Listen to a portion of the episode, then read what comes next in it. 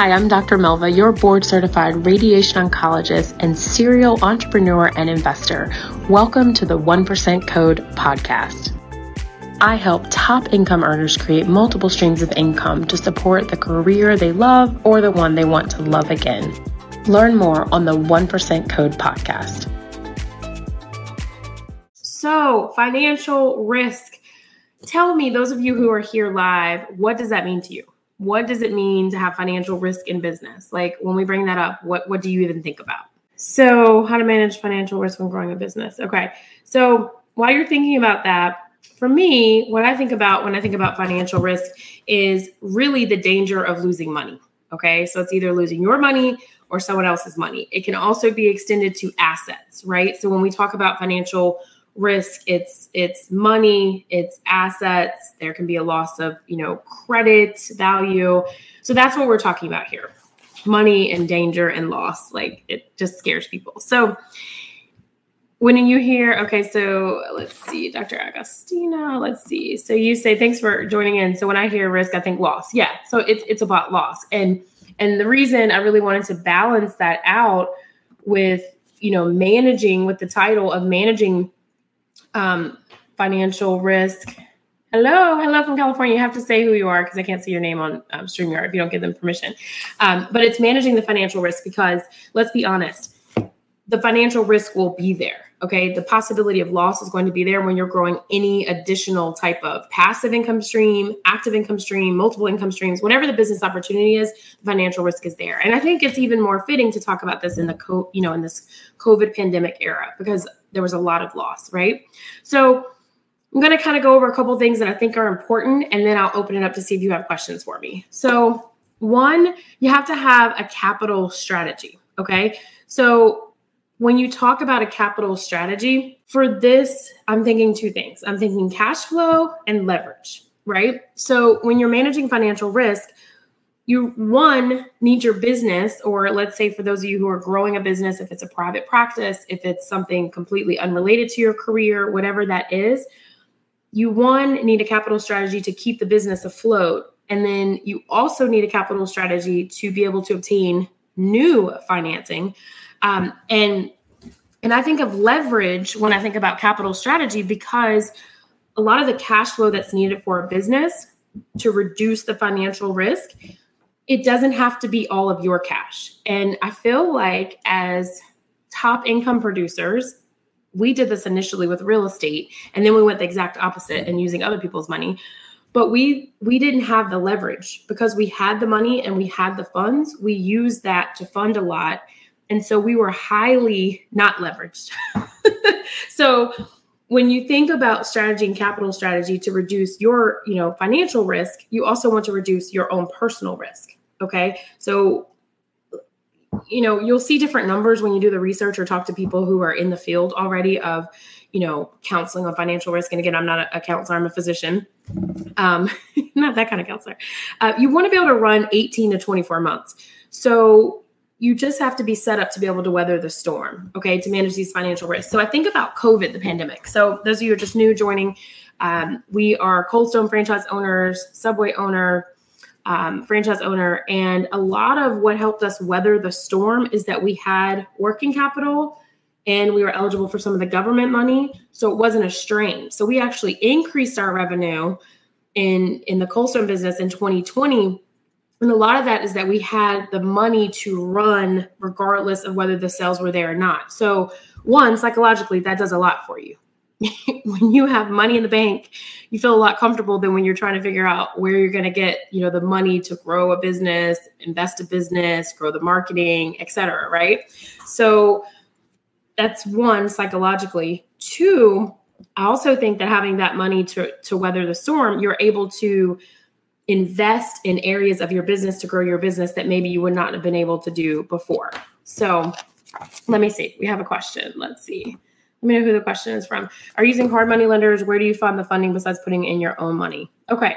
So that takes us to the, the second point. So who who asked that question? Um, so that was the next point. Diverse funding. Okay. So we talk about a capital strategy, and that's cash flow. And your strategy is going to one, keep the business afloat, two, allow you to continue um, financing and getting new monies to grow your business venture. And three, being able to run at least 18 to 24 months to weather any storm that may come your way. Okay. So the second one in this question, you know, are you using hard money lenders? Where do you find the funding besides putting in your own money? Is an excellent question, which goes to the second point I wanted to make tonight, which is diverse funding. Okay. What does it mean for diverse funding?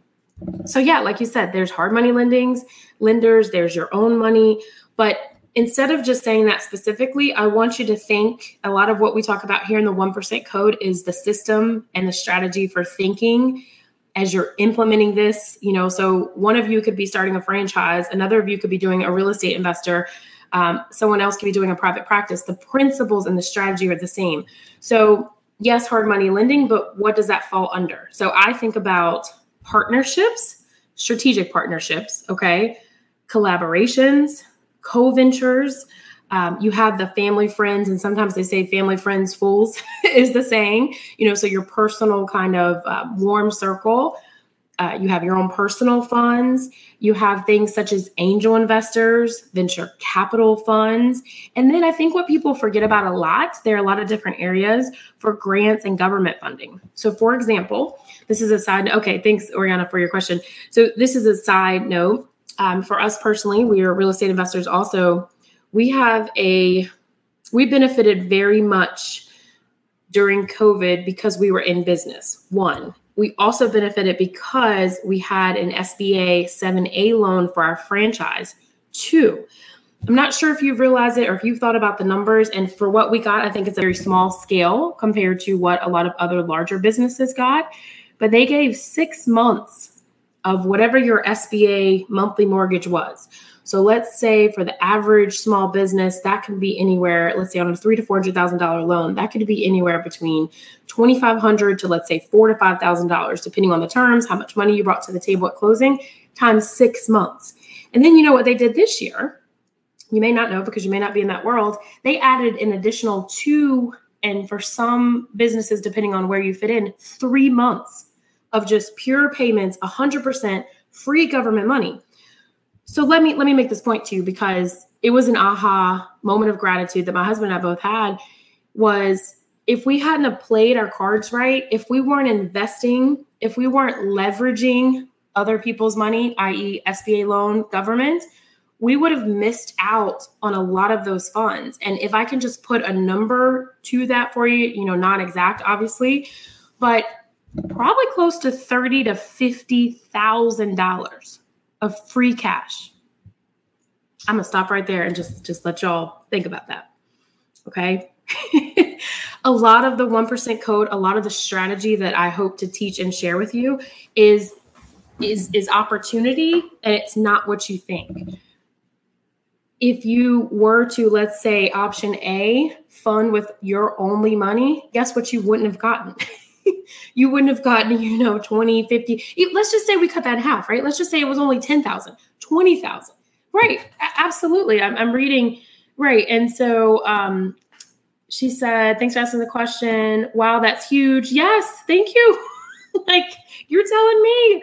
And then, you know, how do you find out about all this? And Augustina says, that's incredible. Yes. So how do you find out about all this? So Hey there, it's Dr. Melva, and I really hope that you're enjoying the show. I just wanted to take a quick break to give you a personal invitation to the 1% Code Masterclass. It starts on August 23rd. I'm super excited to be hosting this two day event where we will talk everything the 1% code, and I will teach you how to take your six figure income and leverage that into a seven figure net worth. We'll talk about how to manage risk career constraints, time constraints, how to turn your job into a hobby, and so much more. I hope that you choose to join me. You can do so by going to the registration page at drmelva.com forward slash masterclass. Again, that's drmelva.com, doctor spelled out D O C T O R forward slash masterclass. I hope to see you there. Okay, let's get back to this episode you come to my live show, you join the 1% code. You know, no, no, honestly, you have to be in the circles. You have to be talking about these things. So that SBA, for example, if, if that's what you're asking specifically, that was publicly announced. There's a website. There are counselors that help you get that. There are bankers. So if you've, we had a new podcast episode come out today. Um, but if you listen to any of my podcasts before or lives I've done here, it, it's it's forming relationships, okay, with bankers, being around other small business owners. You know, we are now as franchise owners actually we are on distribution list. So I, I, just hope this encourages you. And I'm not saying any of this to brag. I just want to open up the possibilities in your mind of what's out there for you. And even if it's not a pandemic, these things exist outside of that. So we were on kind of like what I would call a um, VIP list. Okay. So business owners, between bankers and then if you're a franchise owner, we literally were getting up to the date of how to prepare your application, when the funding was going to be available, what you needed. Franchises. So we're we're in two different franchise chains between Cold Stone and Subway. It's it's Subway World Headquarters and Kahala Brands. They're a group of 32 brands for Cold Stone Creamery. And we would get documentation. They would produce reports that we needed to submit these documents. So the more risks that you take, you can actually manage and reduce your financial risk because you have a network, your leverage, your open opportunities that you may not consider. So it, it's like this, it's like this cycle and circle because actually we're working on our second franchise location and I knew what to ask when I was talking about the SBA loan this time um, you can have up to five million in SBA loans, so we're not there yet. um, but I knew what to ask when I was talking to the banker because still in 2021, you know, you still have time. If there's a business that you're thinking about starting, you can still be eligible for some of this free money for SBA. I believe it's until September. We're going to research that of this year.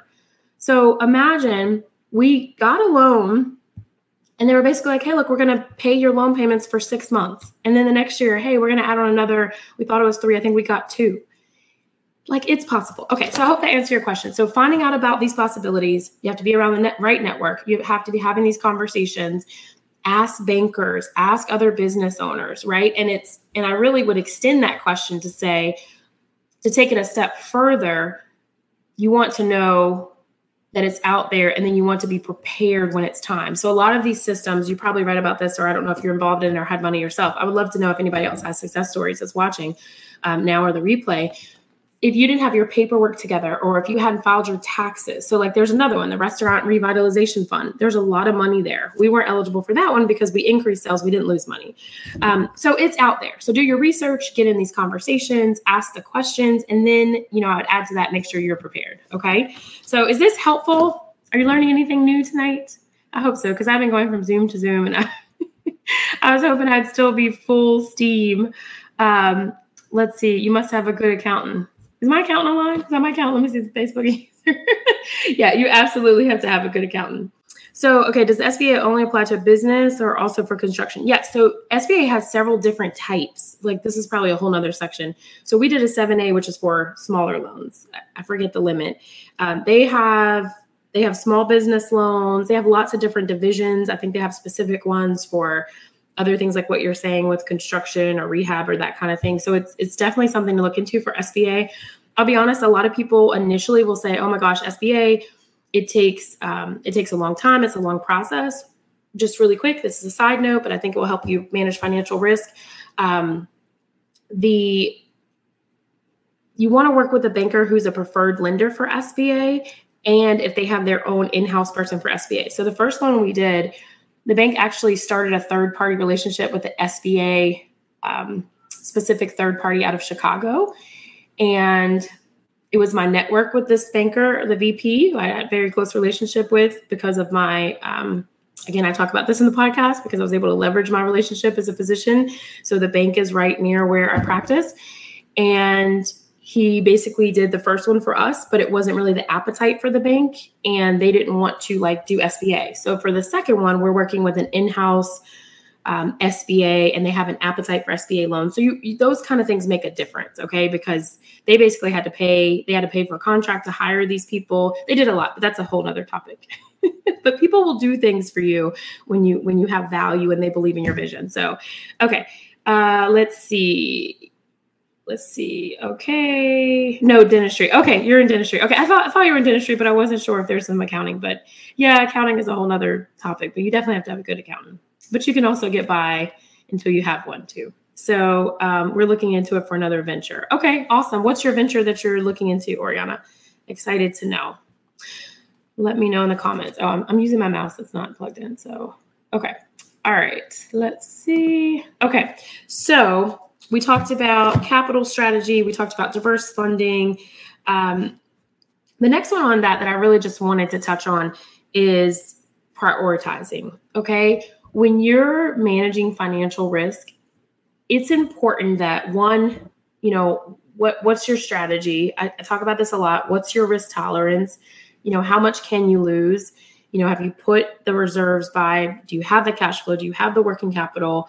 Um, and then, you know, have you done a risk and threats analysis? So we're in a market now with a lot of uncertainty, right? With COVID, people are still making a lot of money. There's still, you know, people are always buying. There's still an opportunity to do businesses, but you have to do that research and prioritize for you is is the opportunity greater um, if, if there's more risk for you and you like bigger opportunity or would you rather take a little bit of risk and be okay with what opportunity you have okay so um, let's see all right so you're building a senior care facility awesome awesome where where are you are you in florida or I have a, a physician friend who just sold, I believe, her senior care f- facility. She was in the business for a while. So Awesome, awesome, awesome. So you have to prioritize your risk or threats, like Jesse said. So those are really those are really my big points. Not going to keep you on here super long today. I think I would I would advise that you so research, you know, just take 10, 15 minutes and look at capital, look at source, you know, look at sources. So you said, Oriana, that you're looking at building a senior care facility. Have you looked at government grants for that? You know, and what I didn't know until recently were that you can write into grants rehab so, for example, we have a facility in, not a facility, we have a house and land in North Carolina. And I was talking to um, one of my mom's close friends who has done billions of dollars in grants. And she actually has a company here. And we've never really talked about her grant writing business.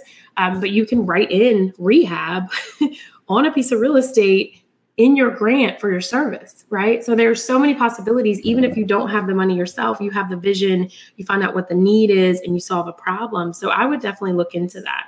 So that's my challenge for you tonight is that I want you to look at different types of capital that's available. I want you to again think about your risk strategy and um, then I want you to diversify your funding. Okay. Don't set yourself up just to be only you, even if you have the money, even if you have the money, because when we started in real estate, we used our own leverage, our own credit, our own cash, and we saw other people who did hard money lending and they didn't have as big of a profit as we did. Like some people were okay, you know, making five, ten thousand on a deal. We didn't want to do a deal unless we made twenty, twenty-five thousand dollar deal.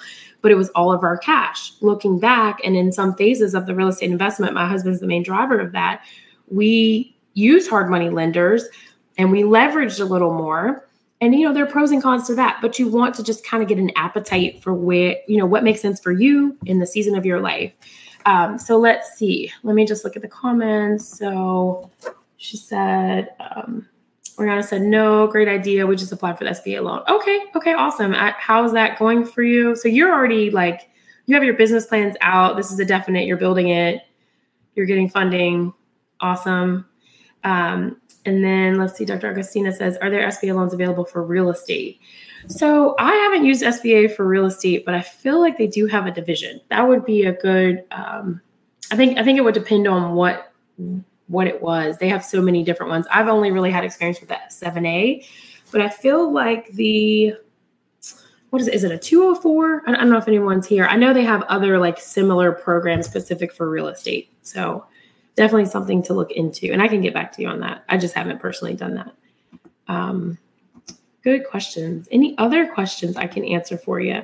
Again, if you're just joining, you haven't registered for the masterclass, you can go to drmelva.com forward slash masterclass. We'd love to see you there. It's August 23rd. Invite your friends, anybody you think will benefit for that.